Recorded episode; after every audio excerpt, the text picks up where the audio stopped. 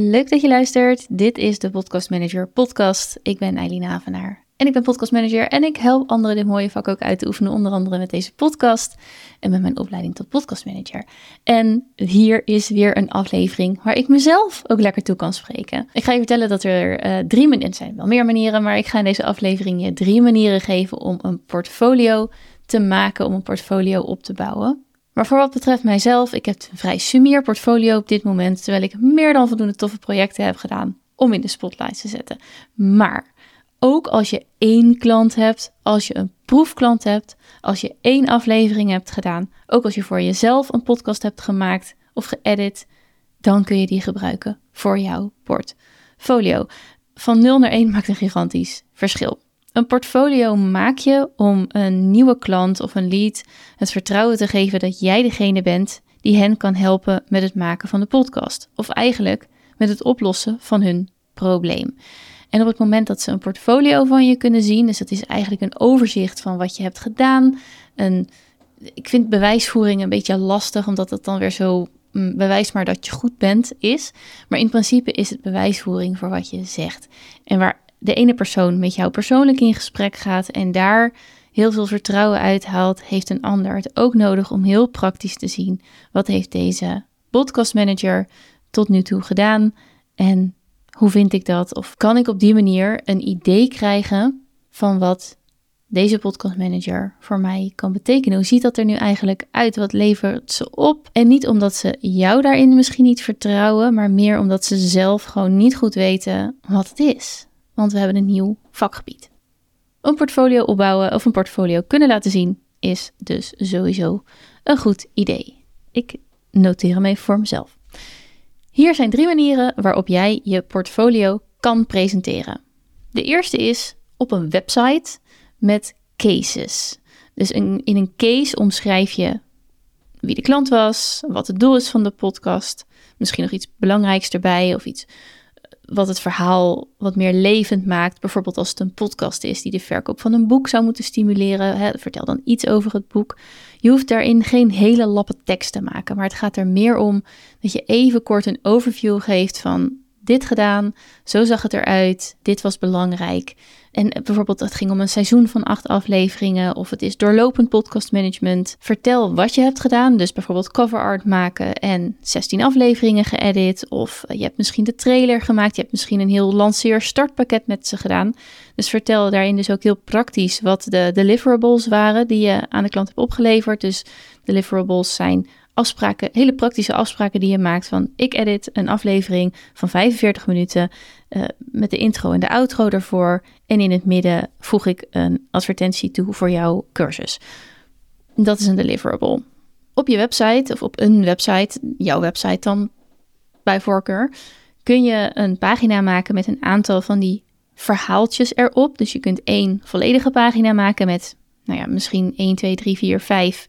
cases waarin je wat vertelt. Probeer dat dan ook met een leuke visual aan te kleden. Dus laat bijvoorbeeld een stukje van de cover art zien. Misschien ben je ook wel handig in Canva en kan je zo'n telefoontje aankleden met alsof dat het net is alsof die podcast gespeeld wordt op die telefoon. Probeer het op die manier ook visueel aantrekkelijk te maken. Voornamelijk ook als je visuals voor ze hebt gemaakt. Laat dat dan ook zien. Misschien kun je een Instagram Reel of een TikTok embedden of kun je gewoon het videootje laten zien. Vaak zijn shorts voor Reels natuurlijk niet zo heel erg groot, dus dat past wellicht wel op je website. Probeer het op die manier een beetje aan te kleden. En dan heb je een mooie pagina op je site met portfolio waarin iemand eigenlijk in 1 oogopslag kan zien, hey, dit is wat deze podcast manager doet en hoe dat er dan vervolgens uitziet. Je kunt ditzelfde doen, maar dan verwerken in een soort digitale folder. En je zou kunnen zeggen dat is dan hetzelfde als een websitepagina, maar niet helemaal.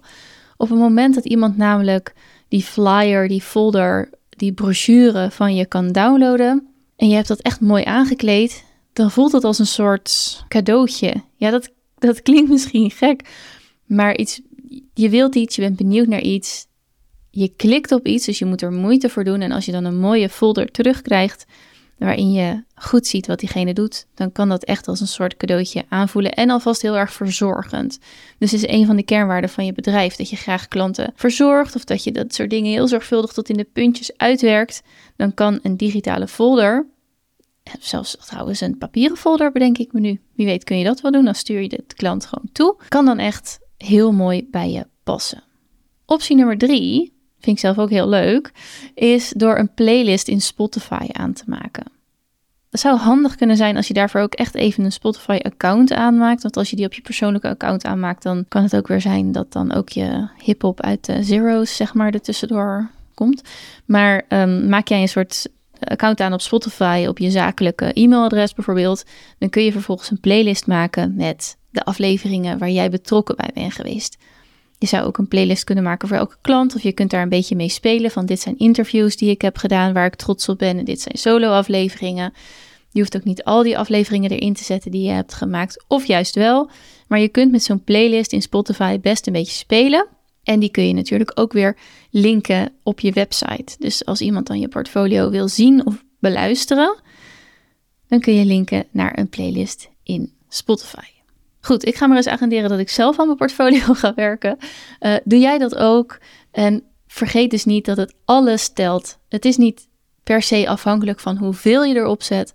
Maar niets hebben is een heel ander verhaal dan in ieder geval iets hebben. En in ieder geval iets hebben betekent ook niet dat het maar minder is dan iemand die al 26.000 dingen heeft gedaan. Nee, wees er trots op. Je hebt het gedaan. Dat is al een stap verder dan de klant die hier hulp bij zoekt. Dus is het altijd waardevol om te laten zien, hier heb ik aan meegewerkt. Zelfs als je als een soort, onderaannemer aan een aflevering hebt gewerkt. Laat dat zien, vertel wat je gedaan hebt en wees er ook gewoon trots op. Dus succes met het maken van je portfolio. Hou hem ook bij, zo nu en dan. Update hem eens. Dankjewel voor het luisteren en tot de volgende.